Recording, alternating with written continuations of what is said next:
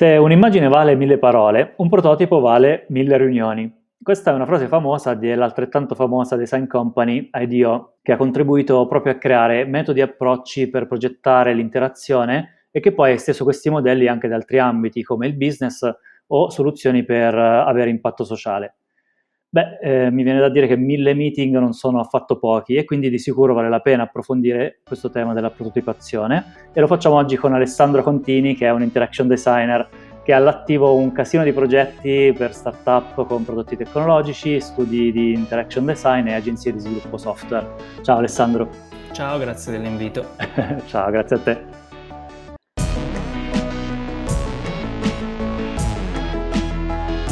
Conversations è un podcast, ma assomiglia più a una chiacchierata tra colleghi.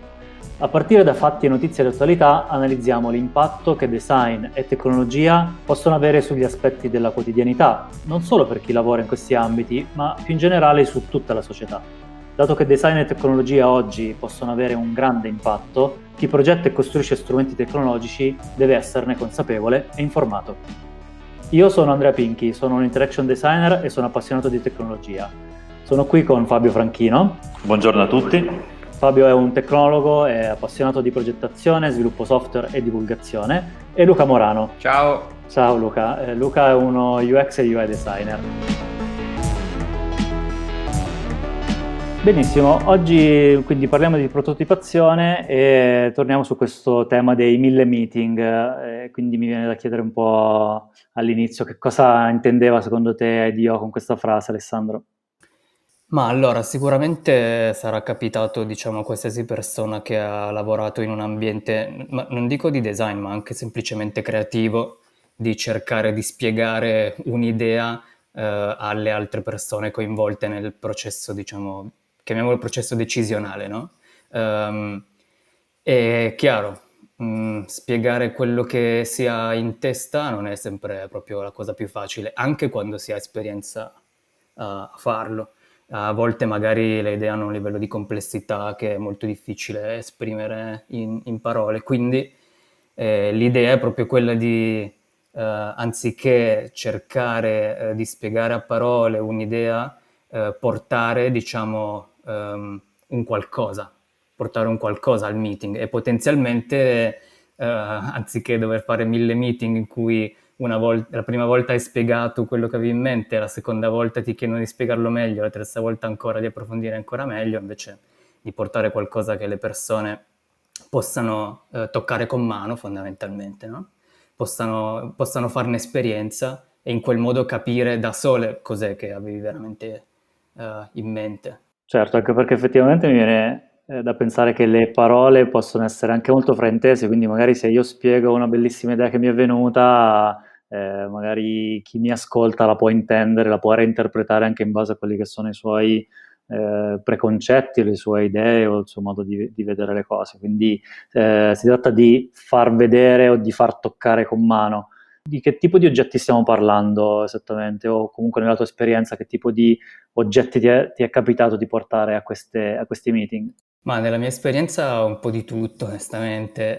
Uh, diciamo, i prototipi che ho portato uh, a, a, testare, quindi a provare, diciamo, a persone che erano o nel mio team, quindi coinvolte appunto nel processo creativo, o a volte, diciamo, a persone da cui cercavamo un, un feedback, no? un riscontro, quindi magari uh, utenti, sono stati di vario tipo, dal prototipo cartaceo che simulava, per esempio, eh, come potesse essere un'interfaccia di un sito web o di un'applicazione, ma fatto con post-it o con, con degli sketch fatti proprio su carta molto velocemente, eh, ha invece magari prototipi un po' più elaborati, diciamo di alta definizione, che magari eh, andavano a emulare, no? a, a, simulare quello che potesse davvero essere un sito o un'applicazione e le persone potevano provare direttamente su un dispositivo, per esempio eh, oppure anche diciamo prototipi eh, non per forza, mh, come dire, semplicemente digitali, ma anche prototipi eh, più a un livello hardware, diciamo, cioè quindi magari dei, dei dispositivi che avessero proprio diciamo, delle capacità, no? delle feature molto vicine a quelle che potevano essere dei dispositivi reali, ma che in realtà erano stati costruiti proprio solamente per essere testati, quindi avevano determinate caratteristiche, no? erano, erano, magari molto fragili, eh, non erano pensati per durare nel tempo, eh, però servivano solo a far mm, provare magari una specifica interazione. No? O anche magari prototipi di esperienze proprio, quindi eh, non un dispositivo, non un, una interfaccia, ma un'esperienza di una persona che può fare per esempio in un ambiente. Ma questo è molto interessante, ci, ci vuoi raccontare meglio di cosa si tratta? Si tratta di recitare, per così dire, una parte o di muoversi in uno spazio? Ci puoi spiegare meglio? Entrambe direi. Eh, per esempio ci sono delle esperienze che eh, non avvengono davanti a uno schermo eh, o non avvengono davanti a un'interfaccia fisica come può essere una serie di pulsanti o eh, delle, sì, diciamo, chiamiamoli dei pulsanti, no? Eh, che erano magari delle interfacce tecnologiche un po' più di vecchio stampo Uh, ma invece ci sono delle esperienze che noi possiamo fare con il nostro corpo all'interno di spazi, no? E quindi è il nostro corpo che si muove, è il nostro corpo che interagisce con lo spazio e quindi diciamo fa partire delle cose dello spazio e lo spazio magari anche ci offre uh, dei feedback che il nostro corpo a sua volta raccoglie, cioè è proprio un po' quello che sta alla base uh, dell'interaction design, no? questo continuo scambio tra, tra di noi e lo spazio che ci circonda eh, e in diciamo, alcuni contesti più che altri, come potrebbero essere musei, eh, conferenze, com- ci sono diciamo, queste situazioni molto esperienziali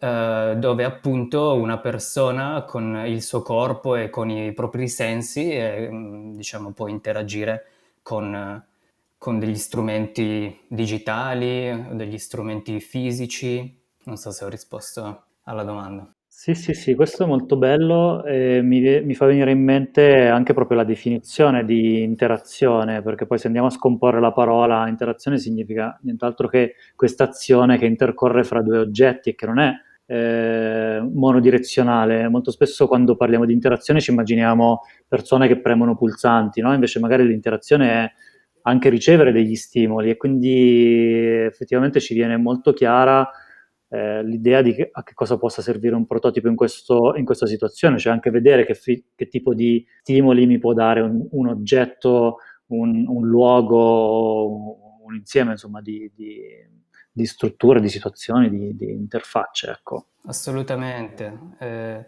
e quello che stavi dicendo prima invece sul, diciamo, eh, per esempio, Uh, interpretare una parte è anche un dettaglio molto interessante della prototipazione, perché in genere si pensa al prototipo come a uno strumento, no? E invece un prototipo può essere anche, per esempio, se stiamo prototipando un servizio, per esempio, magari non c'è uno strumento in mezzo, però ci sono dei ruoli ben definiti in questo servizio, no? Magari c'è una persona che sta erogando il servizio e un'altra persona che lo consuma questo servizio. E quindi per vedere se effettivamente eh, l'interazione tra, no, tra, questi attori funziona, un prototipo potrebbe essere quello di provare a interpretare quelle parti e vedere quale può essere un protocollo per cui queste persone riescono effettivamente a comunicare e a portare a termine con successo no? uh, l'interazione. C'è una frase bellissima, tra l'altro, di Bill Moggridge, che è uno dei, dei fondatori dell'interaction design e di, eh, anche della, dell'azienda che abbiamo nominato prima, IDEO, che appunto dice che l'unico modo per fare un'esperienza è farla. Eh, io trovo molto spesso che tanti designer, tante aziende fanno, cercano di costruire queste esperienze progettandole alla cieca davanti allo schermo del proprio computer e senza mai metterle in atto senza mai interpretarle e farle vivere, per così dire. No? Quindi eh, questa citazione, diciamo così, in qualche modo ci, eh, ci invita a, a vivere le, le, le, esperienze che stiamo progettando in modo da renderci subito conto se eh, stanno funzionando bene o no, o se stanno prendendo insomma la via che, che ci aspettavamo, se anzi stiamo magari scoprendo qualcosa di nuovo. Sì, totalmente, che poi appunto questo tipo di approccio fa assolutamente leva su tutto il discorso e l'importanza della ricerca sugli utenti, del diciamo mh, mm, testare, quindi fare eh, test di usabilità su qualsiasi cosa che viene creata, no? Eh, e perché si fa? Perché chiaramente una persona che decide di progettare una qualsiasi cosa, che può essere appunto un'interfaccia, un dispositivo, non può avere conoscenza e, eh, di, di, qualsiasi ambito. E non solo conoscenza, ma anche, diciamo, eh, mettersi nei panni. No? C'è questa famosa eh, fase iniziale in qualsiasi ehm, visualizzazione del famoso design process, no? del, del processo di design in cui si, bisogna empatizzare con il tema e con le persone che, fanno, che faranno uso di, eh, di, quello che stai progettando. Beh, di fatto empatizzare, diciamo, è molto difficile perché se non hai un'esperienza diretta di, di quel contesto, hai, certo, puoi provare a metterti nei panni queste persone, ma sarà sempre difficilissimo e quindi appunto l'importanza di andare invece proprio da quelle persone a chiedere esattamente cosa si prova e e poi portare qualcosa per vedere se la tua intuizione ha, ha senso e quello che porti è un prototipo in genere. Ok, all'interno di questo processo mi viene in mente che c'è anche la possibilità di, eh, mentre si fa, scoprire, scoprire, delle nuove cose, quindi mh, mm, non sempre il prototipo serve per provare che noi abbiamo ragione, ma anche semplicemente per provare basta e magari scoprire qualcosa di nuovo. Questo è anche in una delle interviste che mi, mi, ricordo di aver letto a James Dyson, eh, insomma il fondatore della Dyson, quello dell'aspirapolveri, eh, per esempio lui diceva eh, che si può creare qualcosa di nuovo sbagliando, quindi iterando molto e anche sbagliando molto si può eh, capire cos'è che non funziona e quindi magari trovare anche delle, delle vie nuove per fare, per fare le cose. Effettivamente poi eh, la sua azienda, che adesso insomma è gigante, ha, sta inventando sempre delle cose eh, nuove, innovative, effettivamente ragiona proprio con questo, con questo tipo di approccio, no? con eh, tantissimi prototipi eh, che iterano, che, che, che, che, provano a sperimentare, che magari eh, scoprono, quindi hanno la possibilità di scoprire diciamo così, con della anche serendipity, anche delle cose che magari prima non si conoscevano, non, non si potevano eh, ancora immaginare. Sì, secondo me cioè, questo è proprio il nocciolo centrale della questione e, e mm, mi capita spessissimo di sentire persone, aziende che si domandano quale sia il segreto dell'innovazione. Secondo me l'unico segreto dell'innovazione è sbagliare tantissimo. Cioè, non hai altro modo di esporre il tuo pensiero potenzialmente creativo, altro che provare a fare delle cose che molto probabilmente falliranno, no?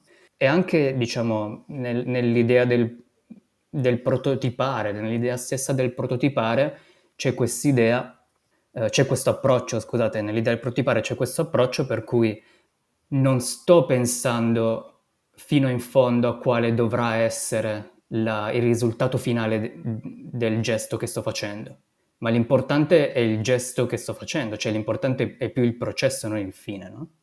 Uh, purtroppo in uh, alcune culture quest'idea di fallimento è un po' difficile da accettare. In, in, alcune, diciamo, in, alcune, culture più di altre, secondo me. Um, è un po' difficile da accettare perché si tende moltissimo a pensare al risultato finale, quindi a eh, diciamo, a, a avere successo, a successo nel senso non di fare successo nella vita così, però che il, il processo finale, eh, il risultato finale sia positivo, no? Uh, ma di fatto, cioè, mh, siamo, credo, circondati e tutta la storia è puntellata qua e là di fallimenti che poi hanno dato vita a delle idee incredibili, no? Uh, e quindi di fatto bisognerebbe un po' imparare a celebrare il fallimento un po' di più, a partire diciamo da quello che noi facciamo proprio personalmente, cioè sul, sul nostro lavoro di tutti i giorni. Di sicuro se si vuole lavorare in ambiti innovativi e, e, generare innovazione, sono pienamente d'accordo, bisogna creare una cultura del fallimento molto più eh, inserita all'interno della, del business, delle aziende, eh, ma anche dei centri di ricerca, eh, perché proprio dai fallimenti e dal, dall'esplorazione libera che poi escono fuori quelle sparkle, mi viene quegli eh, lampi no? di, di, genio, di, di, scoperta che poi effettivamente hanno eh, cambiato anche eh, molto spesso le sorti, le sorti dell'umanità. Sì, se non ricordo male c'è questa citazione, abbiamo fatto un po' di citazioni, ne aggiungo un'altra, questa citazione di Edison che dice eh, non ho fallito, ma fondamentalmente ho trovato 10.000 modi che non funzionano.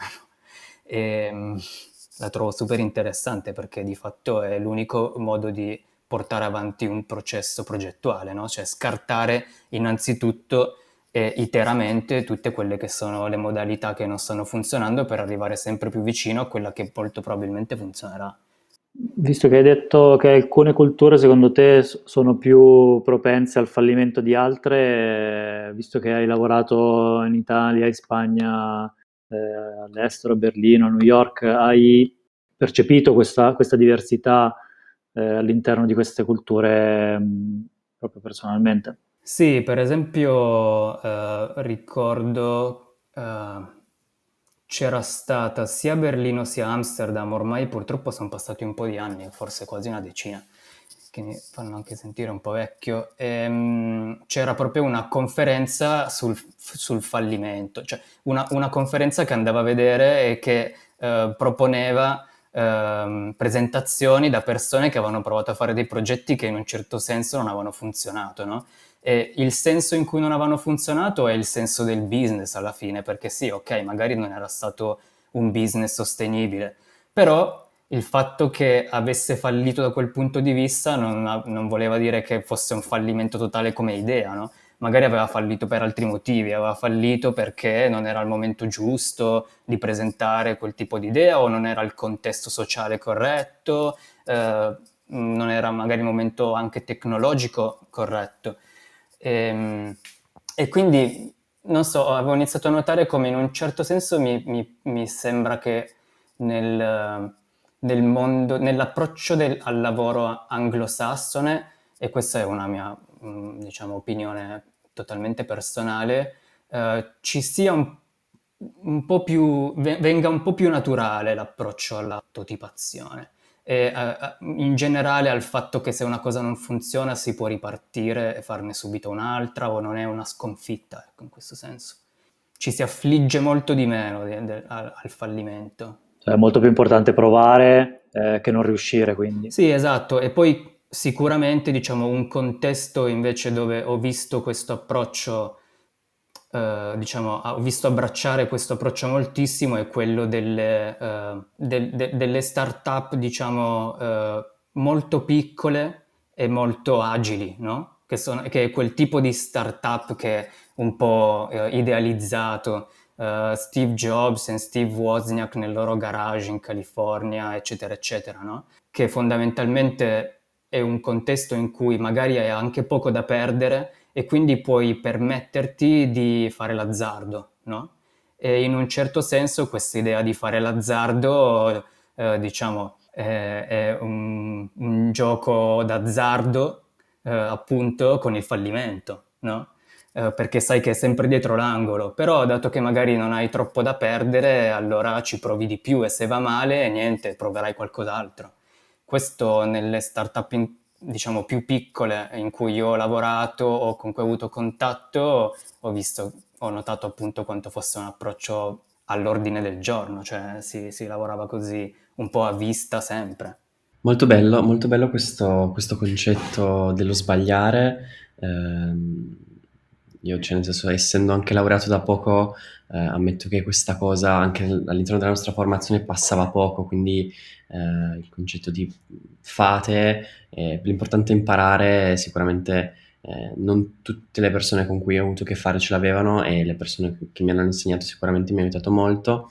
Eh, quello che ti volevo chiedere, Alessandro, se ci potevi raccontare proprio un esempio pratico di, questo, di un tipo di sbaglio che hai fatto, cioè nel senso a livello professionale, che però ti ha fatto imparare tanto o un prototipo che avete fatto, poi da lì avete, so, avete avuto un'illuminazione o qualcosa che vi ha veramente eh, insegnato qualcosa. Assolutamente, guarda, potrei narrare, penso, innumerevoli occasioni. Mi è venuta in mente questa perché vedo Fabio eh, qui con noi e quindi Eh, io e Fabio anni fa abbiamo lavorato insieme a un progetto abbastanza grosso, abbastanza lungo per Arduino, eh, che chi, diciamo, chi all'ascolto non conoscesse è un, un'azienda italiana super interessante, eh, leader del, dell'hardware open source e fondamentalmente noi abbiamo speso una buona quantità di tempo a lavorare a un pezzo di software che sarebbe eh, dovuto essere utile diciamo, a, a, agli utenti eh, di una nuova scheda lanciata da Arduino no? per poter programmare la scheda e questa scheda non è mai uscita. Però il, è stato interessante perché comunque noi abbiamo fatto tutto un pezzo di lavoro su un software e poi il progetto, diciamo, eh, ombrello eh, del, del, no, nostra, del, nostro software è fallito com- completamente, però poi alla fine quello che noi abbiamo progettato è diventato il software online per programmare qualsiasi scheda Arduino. Quindi in un certo senso è stato comunque un successo, anche se poi il, il progetto iniziale di fatto è, è fallito. No? Anche lì mh, è interessante come tutto si, può, si possa riutilizzare. Alessandro, ti faccio una domanda. Ehm, discorso sulla prototipazione eh, mi trovi completamente in linea. Eh, come dire, è, è, chiaramente un modo di, di, di vedere la professione, un modo di, ehm, di approcciare proprio un certo tipo di eh, approcciare i progetti. Ecco, ti chiedo se nel mondo digital, comunque quello di progettazione delle, delle interfacce, ehm, questo concetto della, della, del prototipare sul serio, quindi vuol dire eh, iterare eh, molte volte, eh, provare tante strade, cestinarne molte, cioè quindi fare un extra lavoro di, eh, di, di, di, prototipazione con lo scopo di trovare la strada giusta. Eh, mi chiedo, e ti chiedo dalla tua esperienza o anche nell'ambito in cui lavori, eh, io ho la percezione che, che, che, sia, che, sia, in qualche modo in, messa in sordina questa, questa, questa, cosa della prototipazione. Eh, in generale anche col fatto che è possibile progettare molto rapidamente delle, delle soluzioni digital, delle interfacce, perché chiaramente siamo pieni di risorse eh, pre- preconfezionate, per cui ho un po' il timore che, che soprattutto i designer eh, eh, che, in, che, in, qualche modo non credono o non, non, non, conoscono bene questa, questa pratica della, del, o l'importanza della prototipazione, eh, pensino che sia, cioè progettare una soluzione software digital, una, un'interfaccia digitale, ehm, non richieda così tanta prototipazione, richiede soltanto una composizione, mettere insieme un po' di pezzi, eh, perché effettivamente ci sono tante risorse già disponibili. Ti chiedo, ma cioè, quindi la prototipazione è effettivamente un po' da mettere in sordina in questo ambito, oppure è possibile effettivamente ancora innovare, quindi riportare a galla questa, questa pratica? Io ci credo, nel senso, tocchi un tasto dolentissimo. Mm. Io ci credo nella prototipazione, ma perché mi sembra un approccio interessante non solo al lavoro, ma mi sembra un approccio interessante in generale a tutto. Uh, anche, diciamo, non lo so, io nel mio tempo libero costruisco uh, pedali per chitarra che non ha niente a che fare con il mio lavoro, però comunque mi rendo conto di quanto il mio approccio uh, diciamo, al processo di design e alla prototipazione sia, sia, presente anche nelle cose che faccio al di là del lavoro. No? Uh, però tocchi un tasto dolente perché purtroppo sia diciamo, in esperienze lavorative e anche avendo insegnato design thinking nei passati, non so, dieci anni, mi rendo conto di quanto sia sempre più difficile far passare questo messaggio qua. E faccio riferimento a esperienze un po' poco spiacevoli come vedo negli ultimi anni in aziende che fino a qualche tempo fa erano state paladine di tutti questi ragionamenti qua. Per esempio Apple, no? Eh, ho una, credo la seconda slide delle mie classiche presentazioni uh, di design thinking è la classica caffettiera del masochista, in cui però ci affianco il fantastico uh, mouse di Apple, che non ricordo più come si chiami, Magic Mice, qualcosa del genere, uh, che ha il, diciamo, ehm, come si dice, la porta USB sotto, no? Dice sulla parte mm, diciamo più la parte inferiore diciamo del dispositivo e quindi se tu lo metti a carica non lo puoi utilizzare nello stesso momento e, insomma cioè, se, um, devo dire che negli ultimi anni eh, sono stato un po' messo in difficoltà su questo discorso qua del, del prototipare perché per me ha un sacco di valore e mh, quasi mi sembra addirittura assurdo che io debba spiegare che abbia valore, cioè ha un valore intrinseco per me. Uh, però no, non, è così, non, è così, diffuso perché di fatto si parla tantissimo, ultimamente sento parlare molto di uh, perceived usability per esempio, uh, che è questa, in italiano lo potrei tradurre come percezione del fatto che qualcosa sia utilizzabile Uh, e questo viene dato dal fatto, è un indicatore molto interessante uh, e viene dato dal fatto che se um, un'interfaccia uh, o un dispositivo sono molto accattivanti e molto interessanti da un punto di vista estetico, allora la percezione è che sia molto più utilizzabile, anche se di fatto non lo sia. E questa cosa qua mi spiazza moltissimo. Um, nella mia esperienza ho per fortuna avuto la possibilità di prototipare molto ne, ne, diciamo nei, nei, lavori che ho fatto. Uh, la sensazione che ho avuto è che più si, va, si vada verso il corporate e meno ci sia cultura di prototipazione. Uh, quello che io vedo è che nel corporate si prototipi meno in generale, si prendano meno rischi, però di fatto è il contesto migliore per potersi prendere dei rischi in un certo senso, perché ci sono molte più risorse e quindi hai molta più probabilità, hai molta più possibilità di sperimentare in termini di numeri no? o di gittata del, dell'esperimento che stai facendo. Uh, invece chi nel piccolo si prende, diciamo, la briga di sperimentare ha una buona dose di coraggio anche comunque. Sì, certo, magari non ha, non ha troppissimo da perdere, però anziché diciamo mettersi in coda e dire io faccio le cose esattamente come le fanno tutte le altre persone così non sbaglio, no? ma invece mettersi nell'ottica di voler sbagliare ci va una buona dose di coraggio. Nel, nel corporate eh, cioè, sarebbe molto più facile prendere quel coraggio da un certo punto di vista, e però si tende a farlo un po' meno, secondo me più per una uh, tradizione proprio culturale anche di fare le cose in maniera diversa. Sì, può darsi, può darsi mi viene in mente che comunque questo coraggio è quello che ha insomma, creato tantissime cose belle, tantissime cose nuove che anche scosso molto spesso con dei prodotti innovativi e con uh, eh, insomma, delle soluzioni mai viste prima, no? Quindi probabilmente eh, per inventare, per creare cose nuove, per fare la differenza, questo, questo coraggio è, è, necessario e questo approccio al, al, prototipo, quindi questo approccio di fare dei piccoli passi per vedere cosa funziona, che cosa no, imparare continuamente, eh, è sicuramente il, il, modo migliore per farlo. Eh, una frase che eh, insomma, ci siamo detti prima eh, chiacchierando anche con Fabio, no, che diceva un prototipo deve essere eh, disposable, deve essere usa e getta, cioè, un prototipo non è fatto per, uh-huh. per durare. E questo secondo me eh, racchiude po- un po' questo coraggio del, del, designer, ma poi magari anche dell'imprenditore nel dire va bene, proviamo, magari lo buttiamo via perché semplicemente questo, questo gesto ci fa scoprire qual- qualcosa di nuovo e se è qualcosa di nuovo vuol dire che non possiamo nemmeno immaginarlo adesso, quindi sicuramente avrà valore e poi capiremo che valore avrà solo in un momento successivo.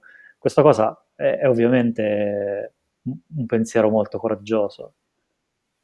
Nella mia esperienza, diciamo, nelle persone che lavorano con me, che hanno un approccio molto prototipale al lavoro, vedo una spinta un po' di un altro tipo.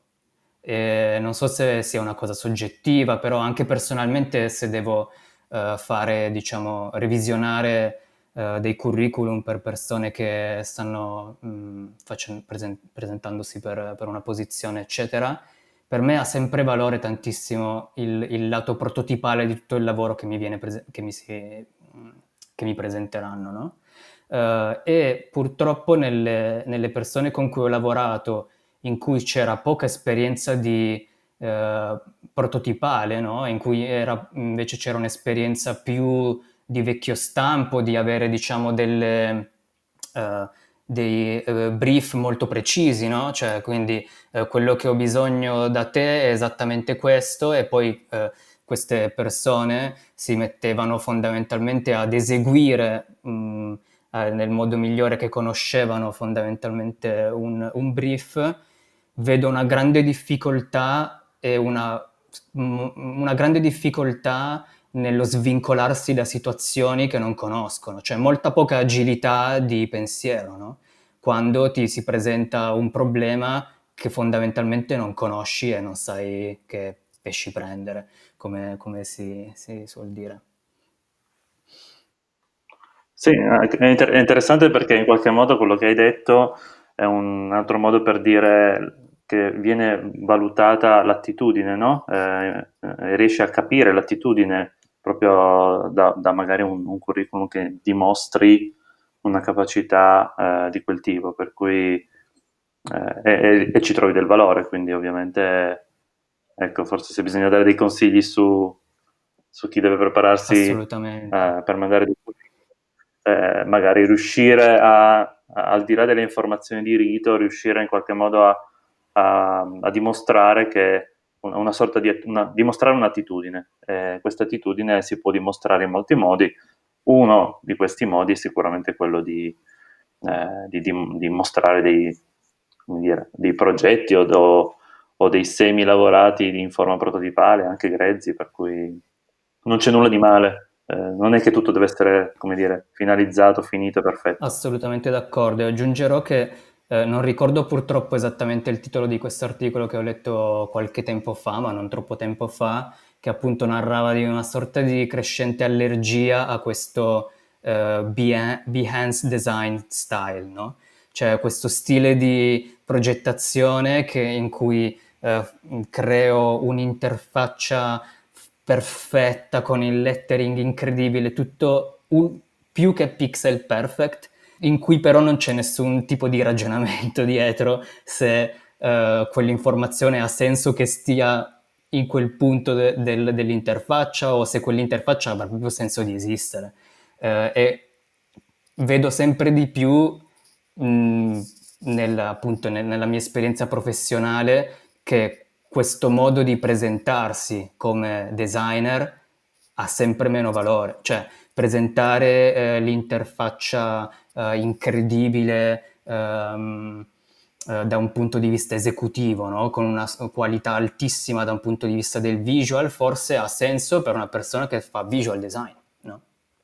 Però per persone che si presentano invece come interaction designer o come designer un pochino più di tipo generalistico, diciamo, eh, si guarda sempre, sempre di più al processo, questo sì.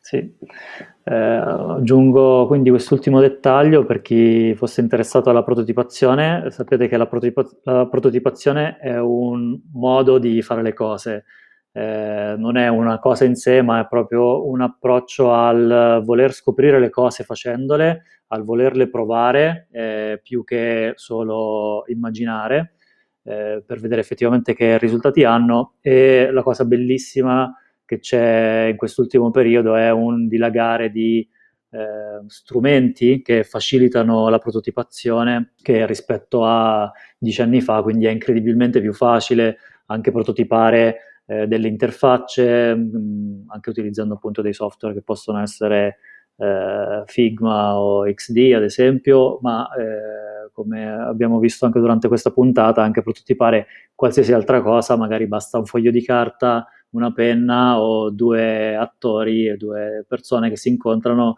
e, e recitano una parte, no? anche quella è prototipazione, quindi eh, è facilissimo farla, vale sicuramente sempre la pena farla e se quindi non l'avete ancora mai provata, provatela. Grazie a tutti e a presto. Ciao. Ciao. Ciao. Ciao.